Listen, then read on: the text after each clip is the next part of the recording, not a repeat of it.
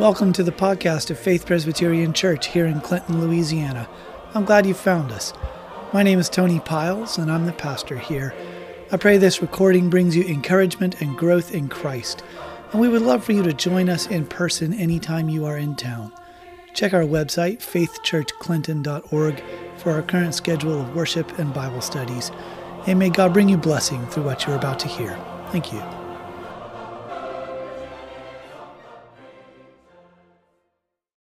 Welcome back. We're in 1 Samuel 19, Lord willing. So let's pray and let's jump into it.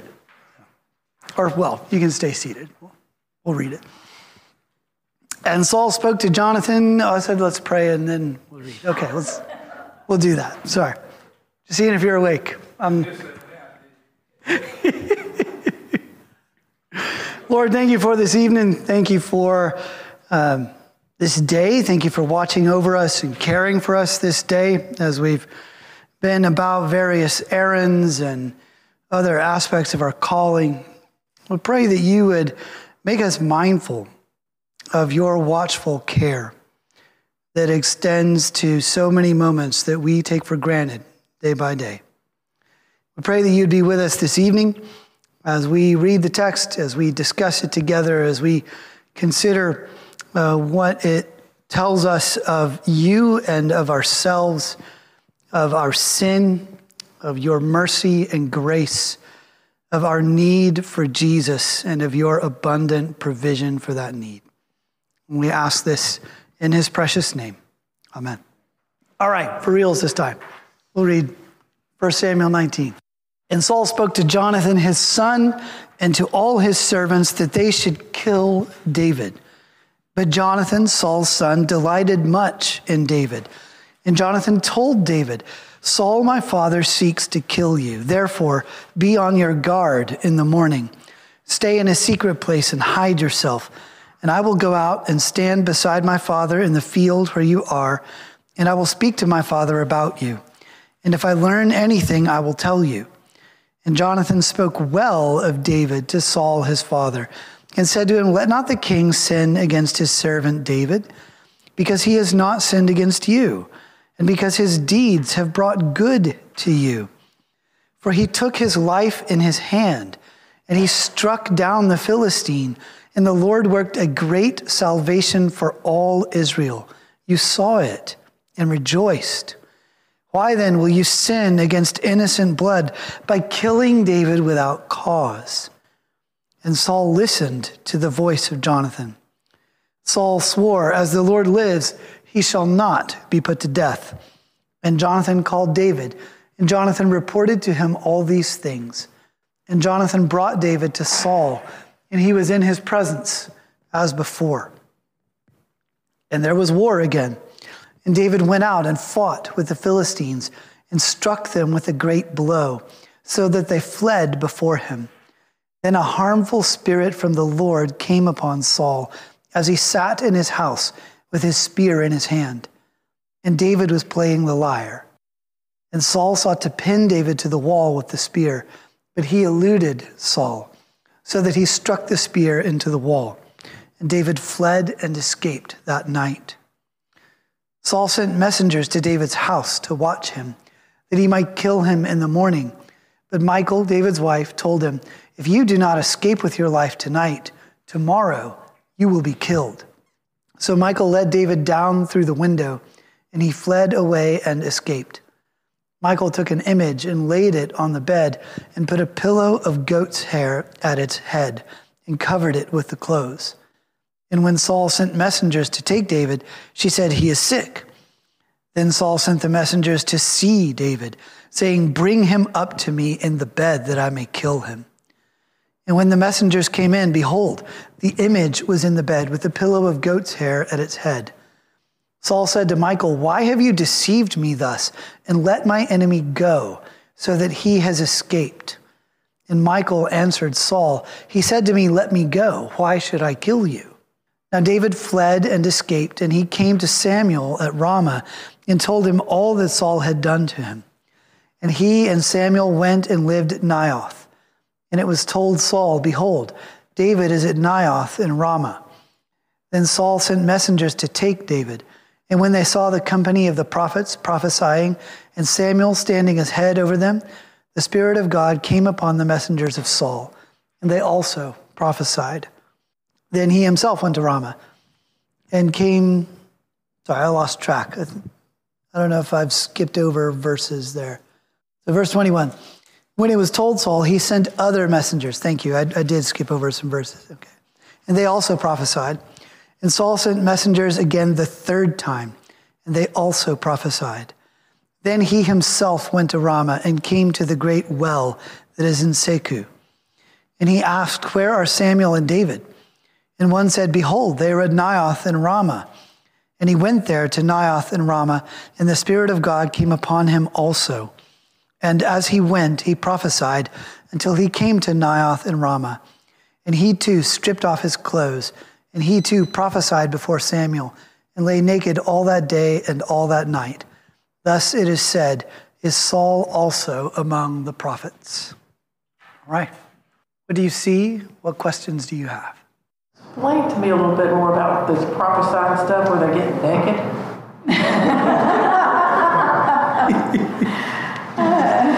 I don't know. I'm glad that's not part of the ordination process there's some kind of association with the, the office of a prophet, the behavior of a prophet, and then being on the, the margins of society. Um, doing things that other people interpret as, uh, as a little nuts, right? Whether it's singing, whether it's raving, whether it has other odd behavior associated with it. Here, there's something particularly significant because Saul is pursuing David. He's in the office of king, right? And, and the, the last moment of this scene is Saul stripping off his clothes. Who did we see last week taking off their clothes? Jonathan took off his clothes. Jonathan took off his clothes. Now, Jonathan didn't take off all his clothes, right? But everything that symbolized his office, the expectation that he would be the heir, right? Everything that symbolized who he was as the royal son and as a warrior for Israel, he took off and placed on David. Jonathan, in that moment, was recognizing that David is the one. That what was expected to fall to me will fall to David. And he was visually symbolizing that and, and demonstrating his commitment to David, though it be to his own hurt. Jonathan did that voluntarily. Here at the close of this chapter, that's bookended by Saul being stripped by the Lord as he prophesies or raves. We talked about it's the, it's the same verb that describes Saul's actions when he's in the house, when he throws the spear in the previous chapter.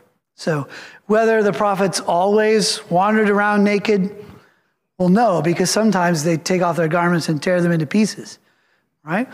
Uh, but sometimes they get told to wander around naked for three years, symbolizing that Egypt is going to be carried naked into exile, right? Or to lay naked on their side and and lay siege to a little model of Jerusalem, like, like Ezekiel did, while he's also baking his bread over what was supposed to be human dung, but the Lord says, okay, it can be a cow patty, right? Think about that anytime somebody says, hey, you should try this Ezekiel bread, right? That people actually sell, not having read Ezekiel. I don't want any of that. But there are some other scriptural references of people stripping, and it's is not what we think of as nakedness necessarily in those other passages. We can only speak to the words used here.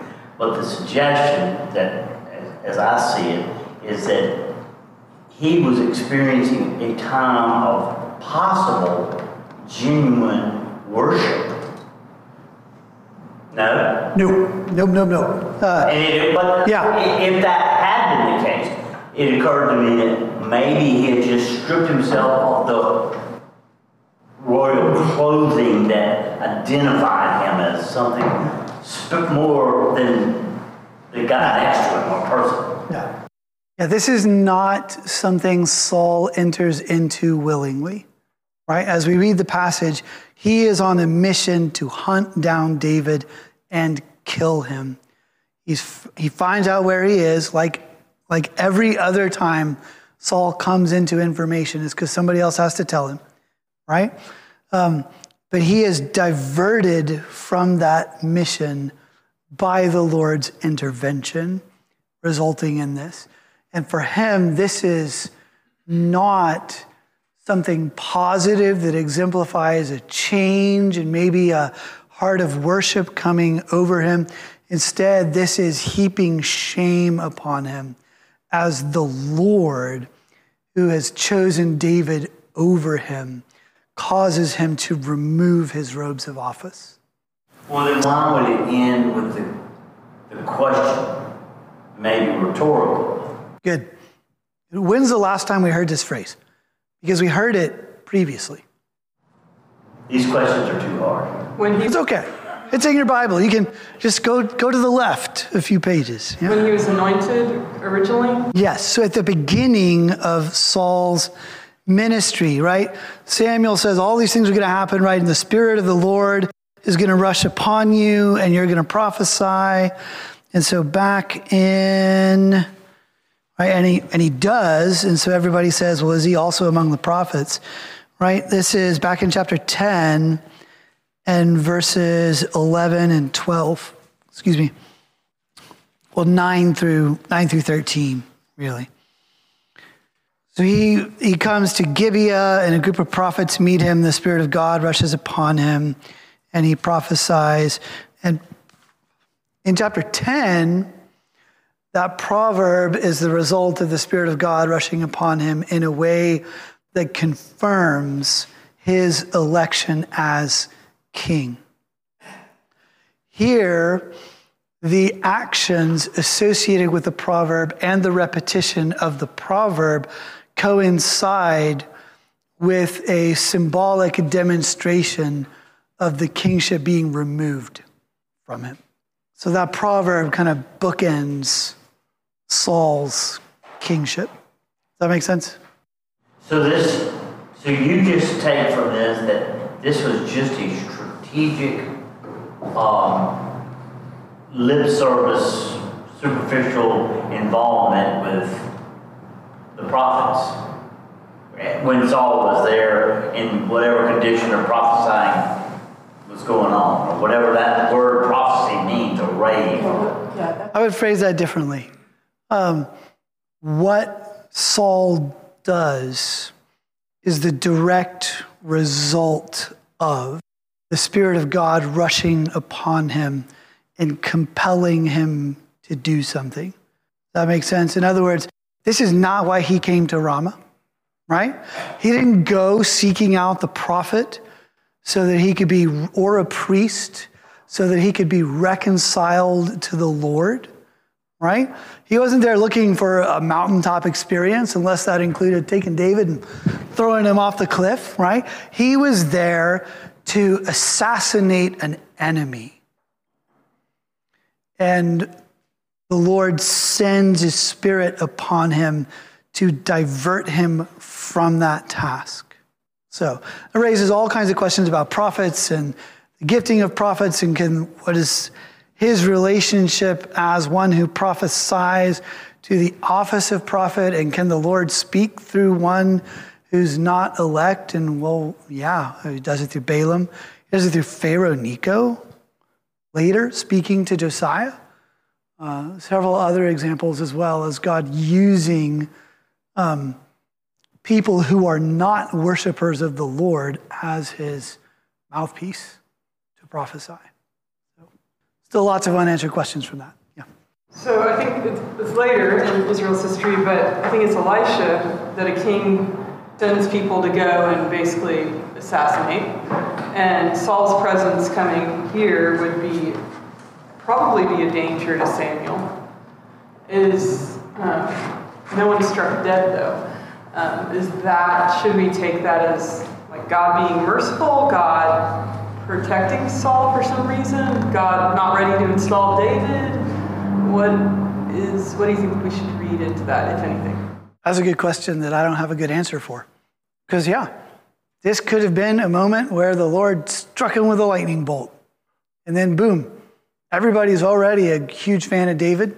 Let's just install him as king and move on. But he doesn't. Yeah, this is a, a moment when the Lord could have intervened differently than he did.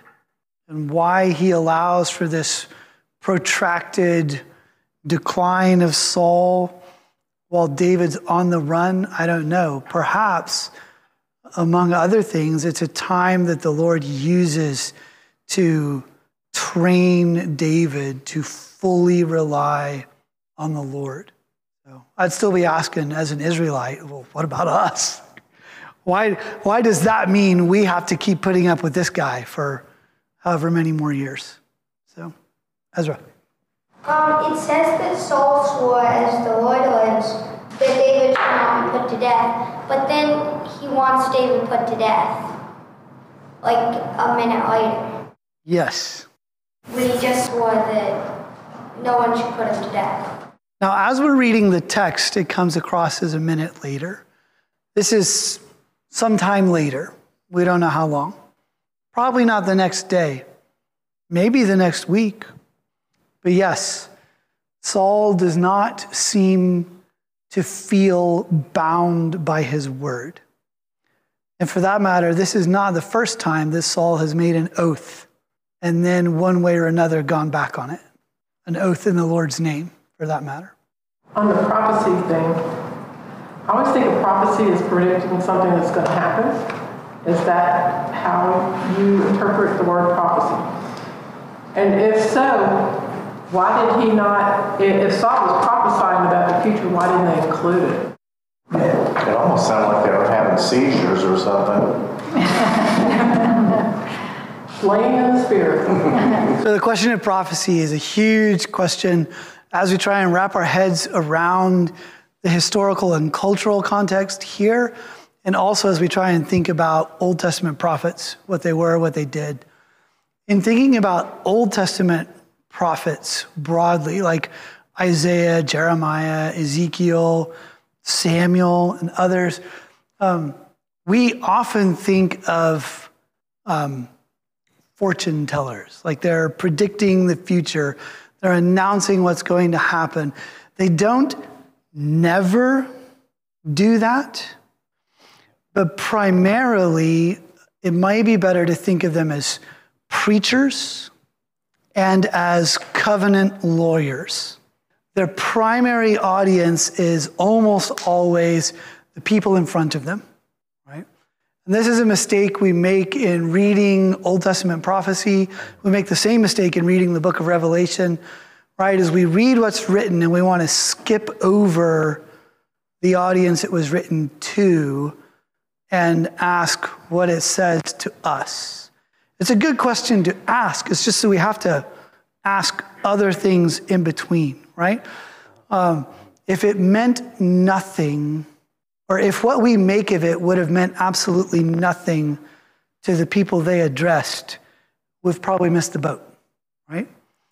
But especially because they speak in categories of judgment, of doom, of restoration, of promise, and even speaking beyond the present situation into the, the fullness of the new heavens and new earth, there is absolutely an element of future prediction to that. But think of them primarily as preachers or covenant lawyers speaking to the people in front of them about if you continue in this pattern of behavior, for instance, this is what God has said He will do. But if you repent, then you will have this outcome instead. Or because you have done this, God will punish you in this way. But your children will turn and repent, and He will restore them. And you can see that contains this element that's both to the people in front of them and speaks of what's beyond the people in front of them to later generations.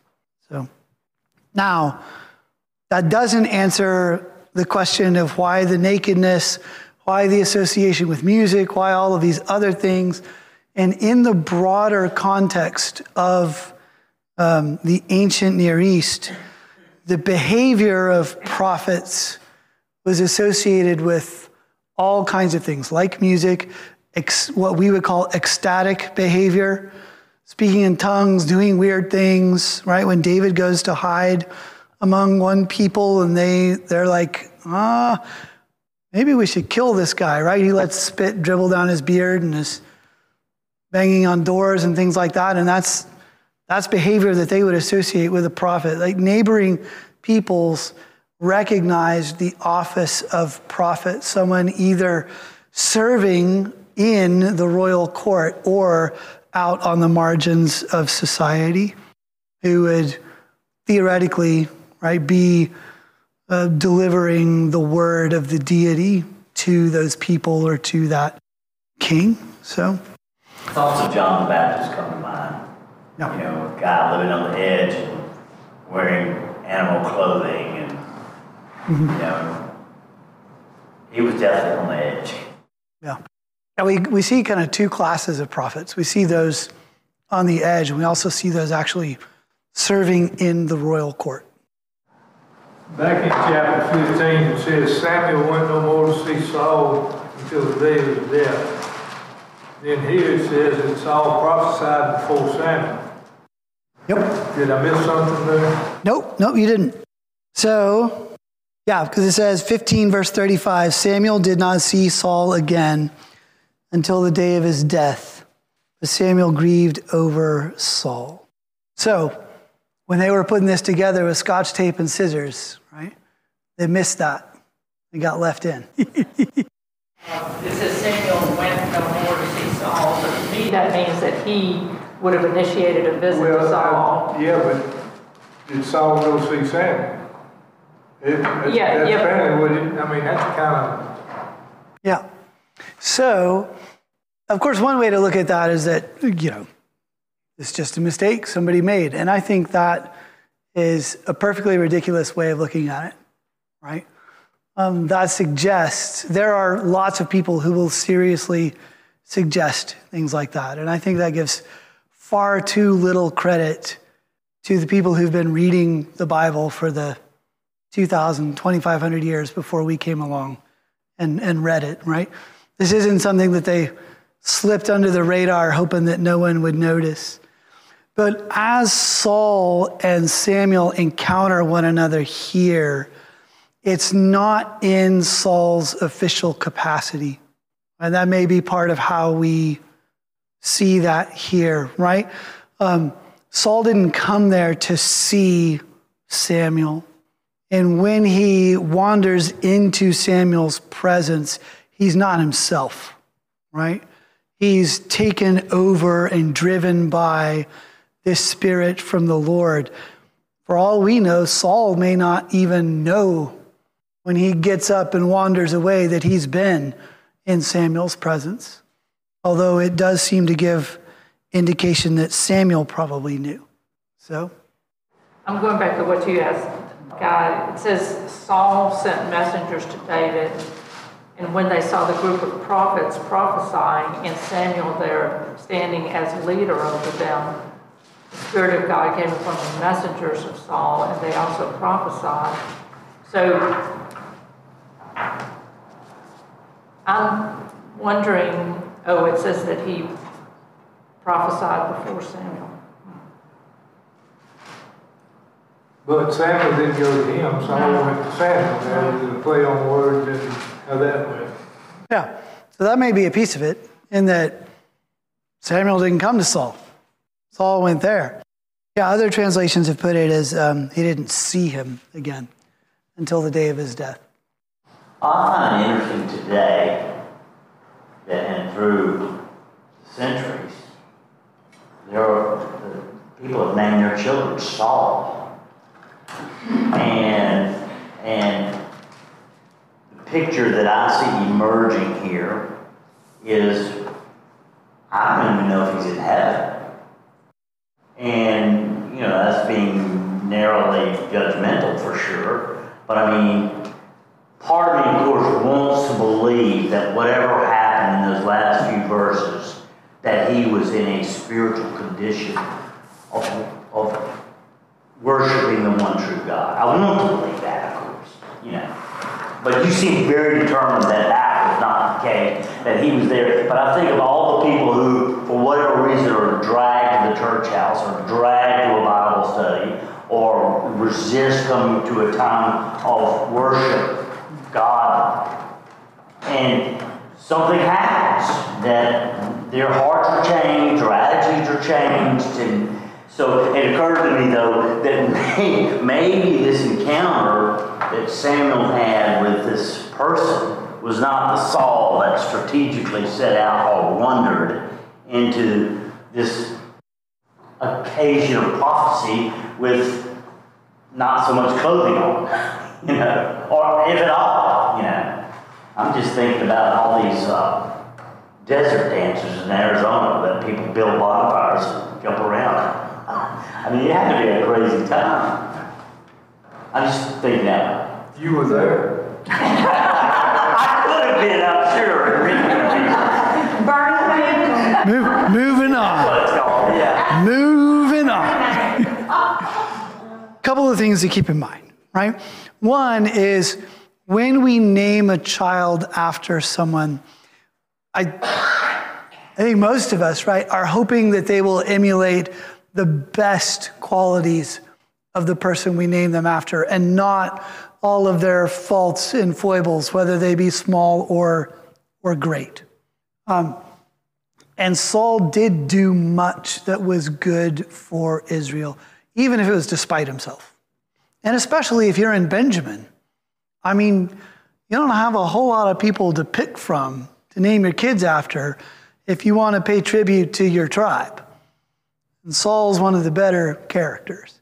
Um, also, another thing to keep in mind is, um, and we, we talk about this as well with Solomon in the book of Kings, right?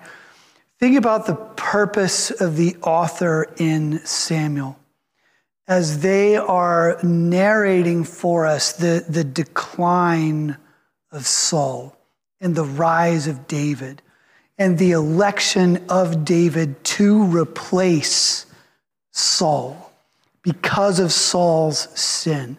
It would not serve his narrative purpose to tell us about Saul repenting at the end of his life, even if Saul did and he knows it. That's not going to further the story he's telling, right? Um, and when we when we read the book of Kings, and then we ask, well, what about Ecclesiastes? Did Solomon write Ecclesiastes or not? Because Ecclesiastes sounds like it could come from Solomon, and it sounds like an old man reflecting on a life that was largely vain and futile and that this is a turn toward the Lord?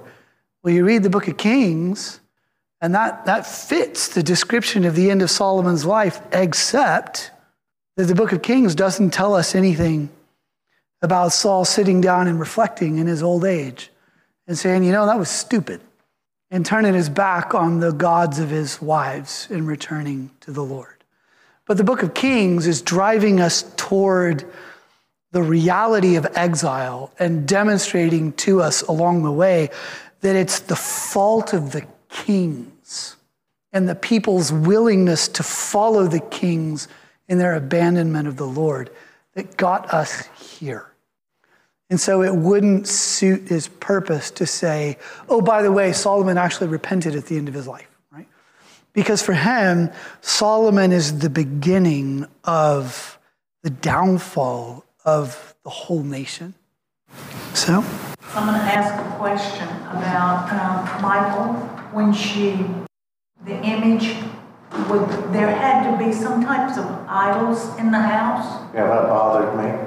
Good, good. David was tolerating idols in his household. So that I mean, she still they still had them. So David, I mean, you know, David was among among this. Yes, ma'am.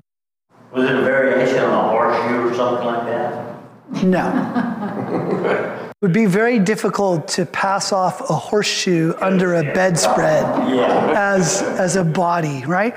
And actually, that act that Michal does in covering it over with a blanket suggests that it was probably pretty close to life size. Um, so that raises all manner of questions. What's going on with Michal? And this is Saul's daughter. What's going on with David? Yeah, this is Saul's daughter. Um, is this, did David marry poorly? Or did David lead Michal into this?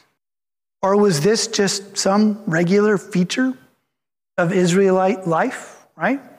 You go to the temple on the high days and burn a candle in front of the household idol the rest of the week.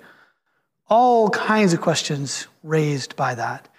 Um, the narrator doesn't stop to um, scold Michal, but the narrator goes out of his way to make sure we know what it was she used, right? Like, narrator didn't have to tell us that she put an image that happened to be in the house in the bed.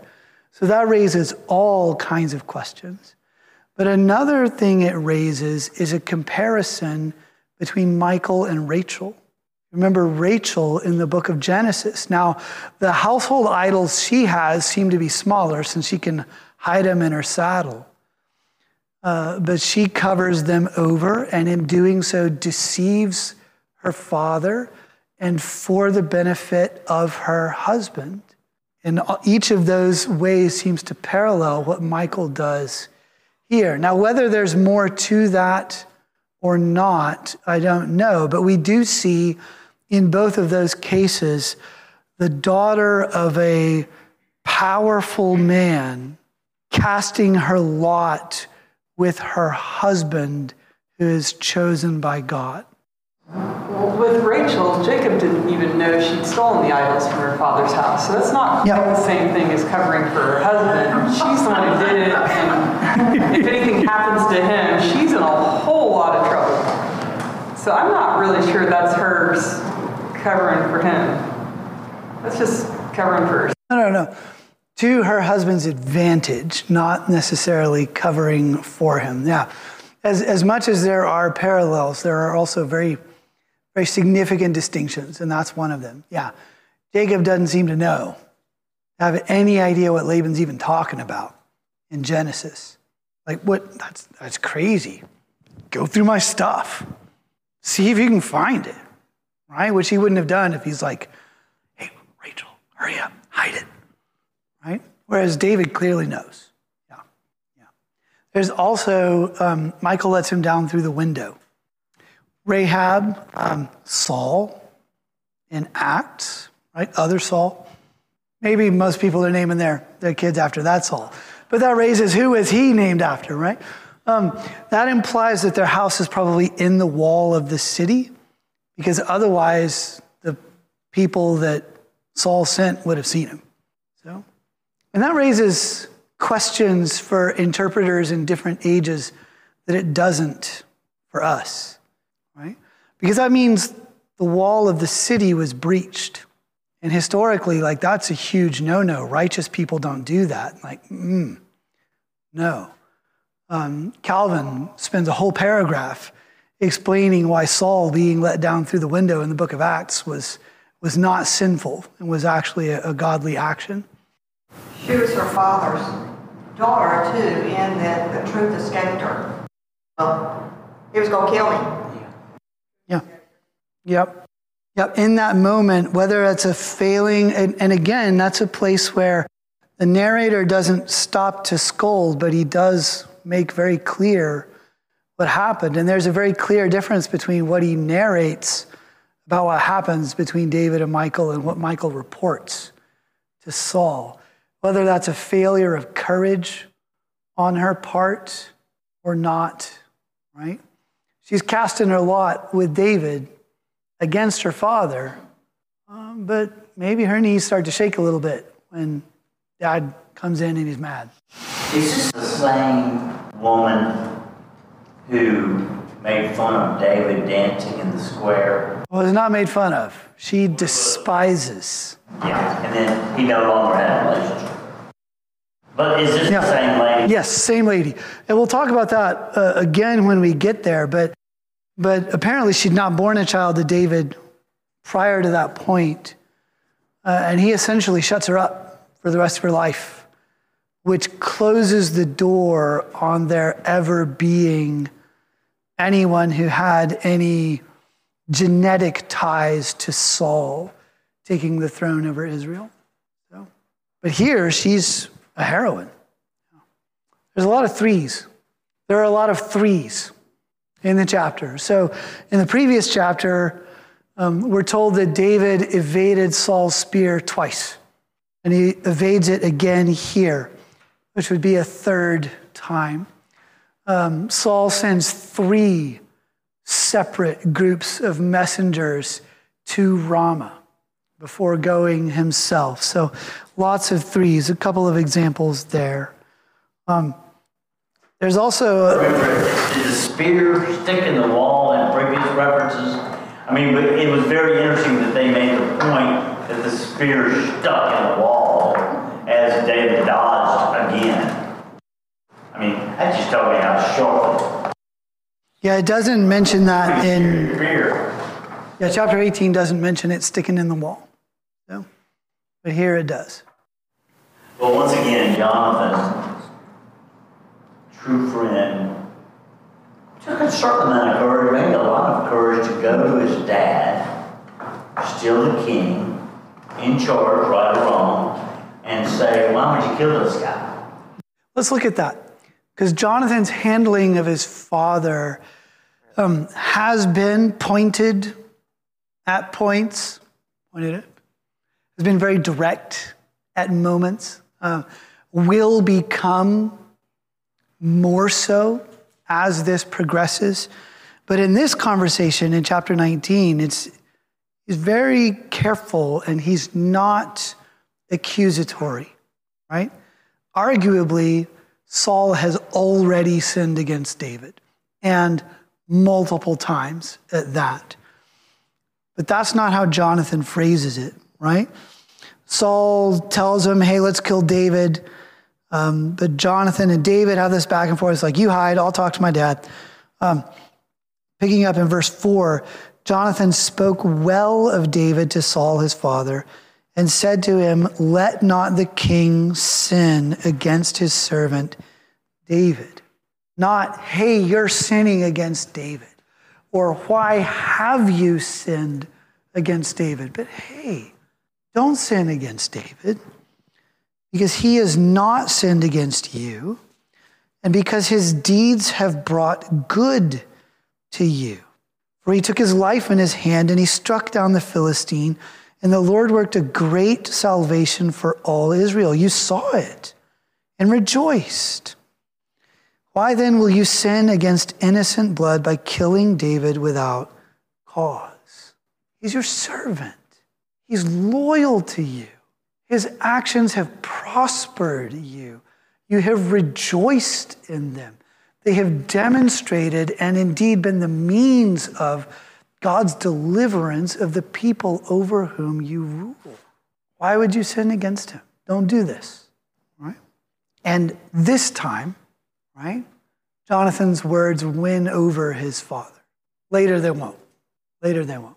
But here, it's like Jonathan has a really high emotional intelligence, and he knows how to navigate this conversation with his father.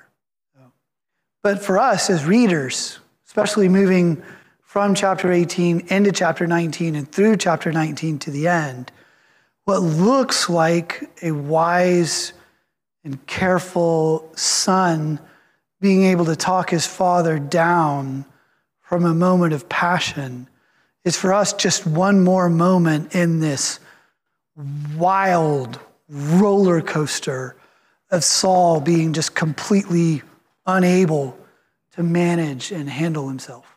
As he, right, especially to us as readers, he's just more and more demonstrating how he is unfit for office. It seems that um, Samuel had a point at the beginning Like, why do you want a king? You should. We don't. You don't need a king. You have a king, and he's the Lord. And now the Lord is displaying that that the Lord should be their king through Saul. Yep. This is something we've talked about a few times, and it's good to come back to, right? The Lord is Israel's king, has been Israel's king, has acted as Israel's king, but they have insisted on a human representative, one who will go out before them and fight their battles? And through Samuel, the Lord warned them what that king would be like. And we've seen Saul do exactly what Samuel said they would do, right? Um, when he takes David into his service and will not let him return to his father's house. That's exactly what Samuel warned of. He will take your sons, right? Back in chapter 8. Um, and yet, the flip side of that is the Lord has been preparing to rule Israel through a human king, but on his terms, not, right, not Israel's terms.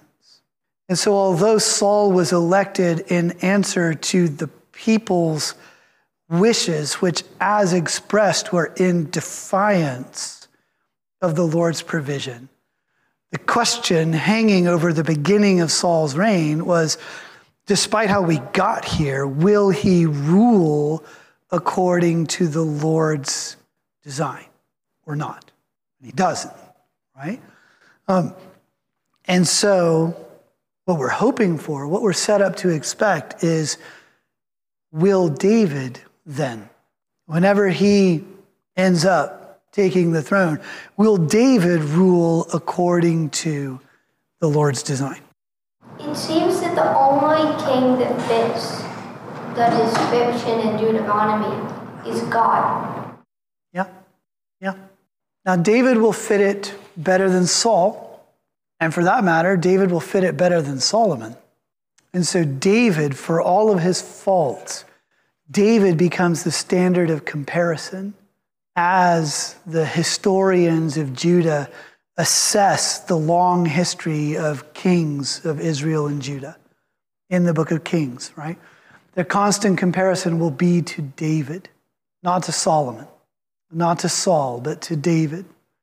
And you're coming to kings straight from Samuel, we're, especially from 2 Samuel, we're left kind of scratching our head like, why on earth would you want to compare kings to somebody who committed adultery and then murder and then a cover up and then nearly lost the kingdom to his son and then seemed to be somewhat impotent in office for the rest of his life? Like, why on earth would that be your standard of comparison? But it's because, among other things, David modeled repentance.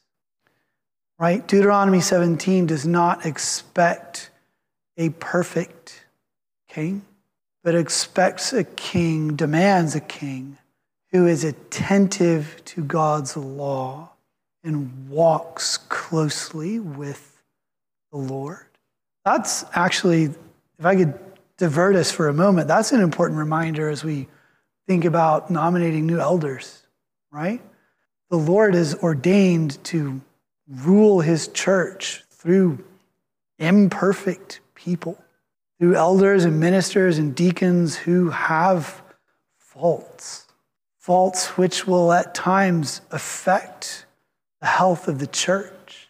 But do those officers, uh, potential officers being considered officers in office now, right? Do they by example, walk with the Lord, walk in repentance, model what it looks like to bring their sin to the Lord that they might be reconciled and walk closely with Him. Um, especially, you know, I wiped it all off before we started, but we still had that list of things from Sunday school on Sunday on the board when people were arriving this evening and I look at that list and think, well, gee, I should, I should quit. But it's a reminder that the Lord is ordained to, to govern his church through flawed men whom he has also promised to support in their work, not least through the prayers of his people. That wasn't good enough for Saul. But David and all his faults, uh, and he is still in the lineage of, of Jesus. Yes. So we, and I remember, I can think of the verse where God said that, uh, that uh, there will always be a descendant of David on the throne, which is obviously brings us to Jesus. 2 Samuel 7. We'll, we'll get there shortly. Shortly. But speaking of uh, David's imperfection, uh, they were magnified when he didn't go out into war, when he stayed home. And uh, it just occurred to me, or I wondered, did Saul go to war against the Philistines at this point where Jonathan has come, smoothed the waters, maybe negotiated some peace between Saul and David, and then they go to war. So I'm wondering, did Saul go, or do we know? Does it say, or did I miss it? Well, looking at verse 8, right? That's a good question, right? And there was war again. And David went out and fought with the Philistines and struck them with a great blow so that they fled before him, right? So David went, fought, struck so that they fled before him, all, all singular. Meanwhile, Saul, right? A harmful spirit from the Lord came upon him as he sat in his house, with spear in his hand. I don't know that we're necessarily to connect that that far forward, but it is noticeable that the very, and I think we commented on it in previous weeks, the specific thing that Israel wanted from Saul, David's doing. And his initial foray into doing that is thanks to Saul, because Saul is hoping that that might be a means of getting rid of him. So David goes out, and various versions say it differently, but but I'm left with the understanding that David put another whooping on. Yeah. Pretty serious. He succeeded wherever he turned. And he's probably saluted again in a very public way. I think that's fair to conclude. And so, so he's back in the court playing his music, and Spear Chucker comes out. Yep.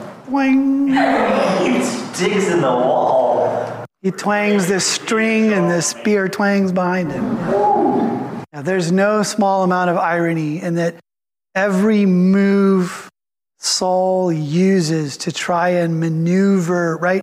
And in chapter 18, it's subtle maneuvering to try and get rid of David. And over the course of chapter 19, and particularly with that moment in the house with the spear, it's become open and public. His attempt to get rid of David.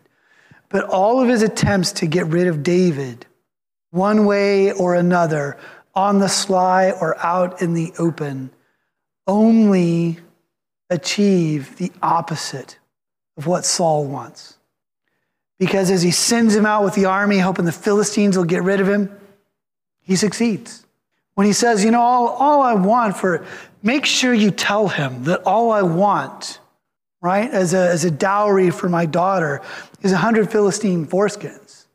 Well, David goes out with the army and brings back 200, right?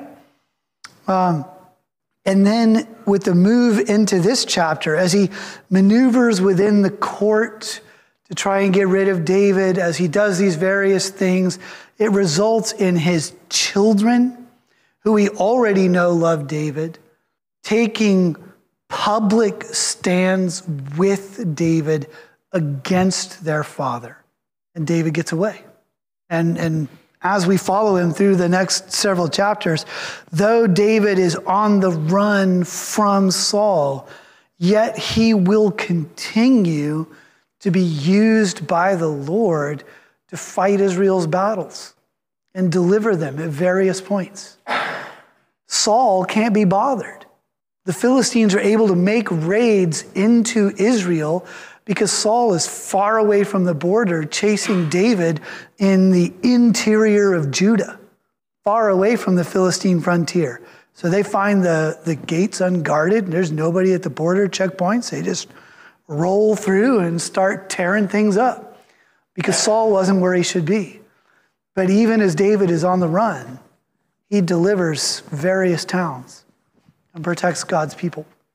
So, just again, demonstrating his fitness for office over against Saul's, the Lord's hand with him and not with Saul, making him all the more popular with the people as the people are grumbling more and more against Saul. So, from this point on, and even earlier, everything Saul does to try and get rid of David, the Lord turns to good for David and for his people. I doubt it felt like that to David in the moment. In the first part of 19 and then the first part of 20 talks about being in a field. Yes, ma'am. What kind of field? Arizona, Arizona, the bonfire. What kind of man? No, I was just wondering what kind of field. You know, a cornfield? I mean, you know, I don't know that they had corn, but it has to be something that, because he talks about it being hidden. Mm-hmm. It, it doesn't give anything more specific in its description of the field. I do think field implies cultivated land, that the word would have been wilderness if it was uncultivated. Most of the times I think of off the top of my head where we hear the word field and we can clearly distinguish it's, it's cultivated fields that are being talked about. But what kind of crops? I don't know. Cultivated or just not tree? I, I think cultivated. Uh, I don't know that for sure. Because it seems like it was wheat or something, they would have said, as opposed to just a field. Well, it could have been wheat, it could have been barley, it could have been any number of things. But the, the open country is typically described as wilderness, sometimes translated desert, but the same word. Uh, and the wooded land is described as forest. But it had to be tall enough. Well, it could have been tall crops that he hid. He could have laid down. He could have popped down in a creek. He could have hid behind a rock. Yeah. What is going on over there? with can't stand. You gonna make me move. You asked what kind of field it was. He had a response. I didn't hear that. I said, I said it was a marijuana field, and that's what had David so screwed up. Matthew might have been eating some of those cooked mushrooms. That's why they ruined their clothes off and started prophesying. Let, let the record show that I did not make coffee this evening, so this is not the fault of anything. We got all this on tape. uh, Is it gonna stay?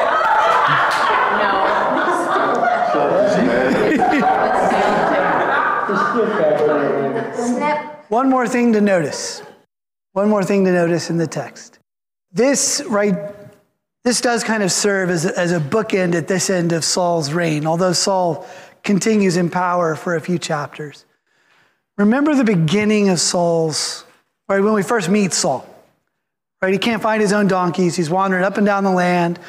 Um, and when they go to see Samuel, right, we have that inverted type scene where we have this eligible young bachelor, son of a wealthy father, on his way into town, encounter a, a group of maidens at a well, which spells wedding, right, in all capital letters, except nothing happened, which was a little preview of just how frustrating Saul's reign would be for Israel.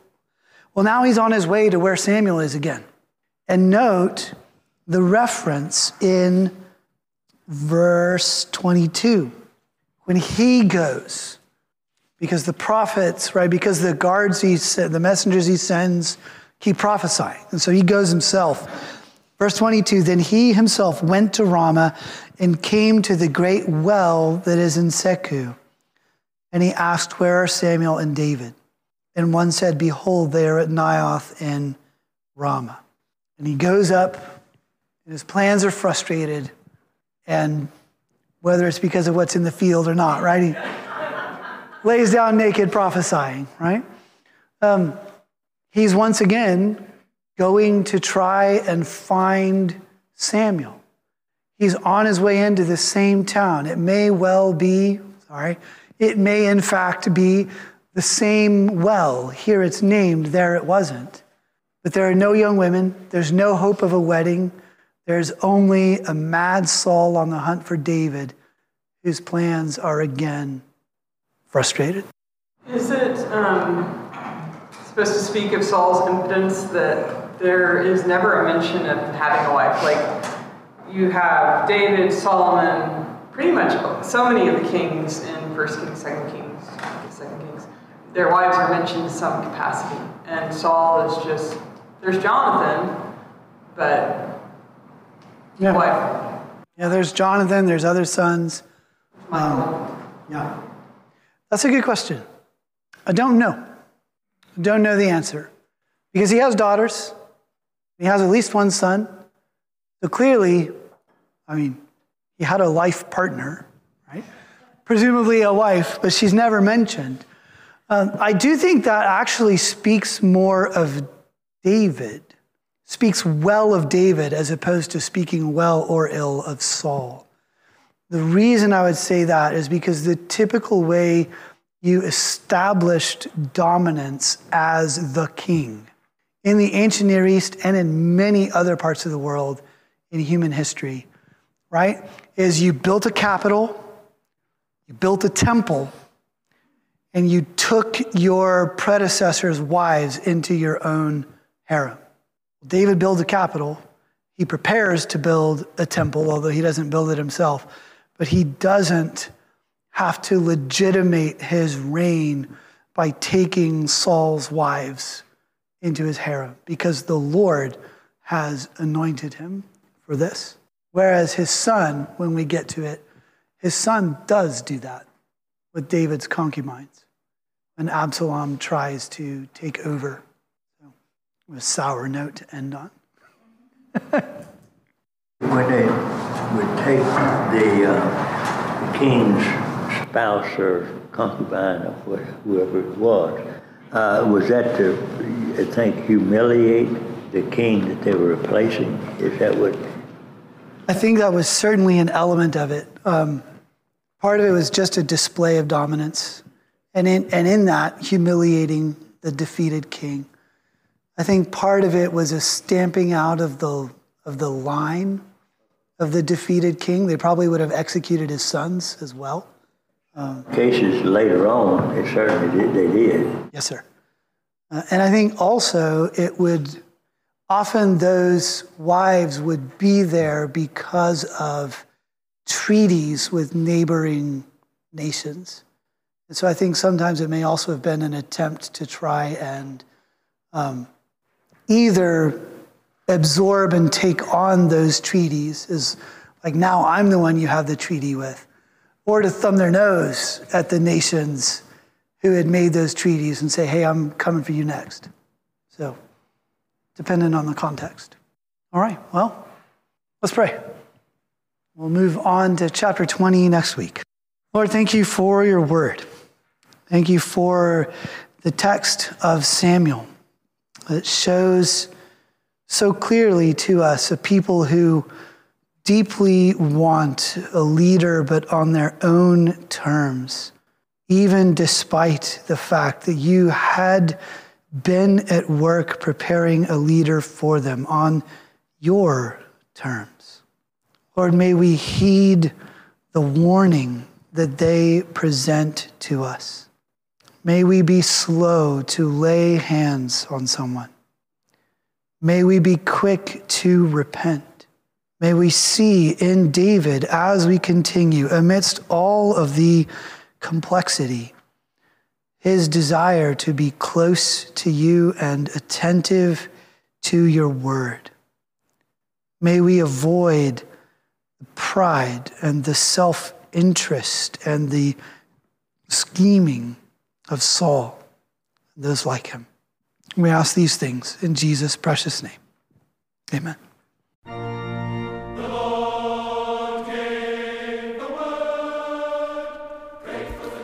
You've been listening to the podcast of Faith Presbyterian Church here in Clinton, Louisiana. Check our website, faithchurchclinton.org, for more teaching and for our current schedule of events if you'd like to drop in. We pray this recording has been a blessing to you. Go in peace.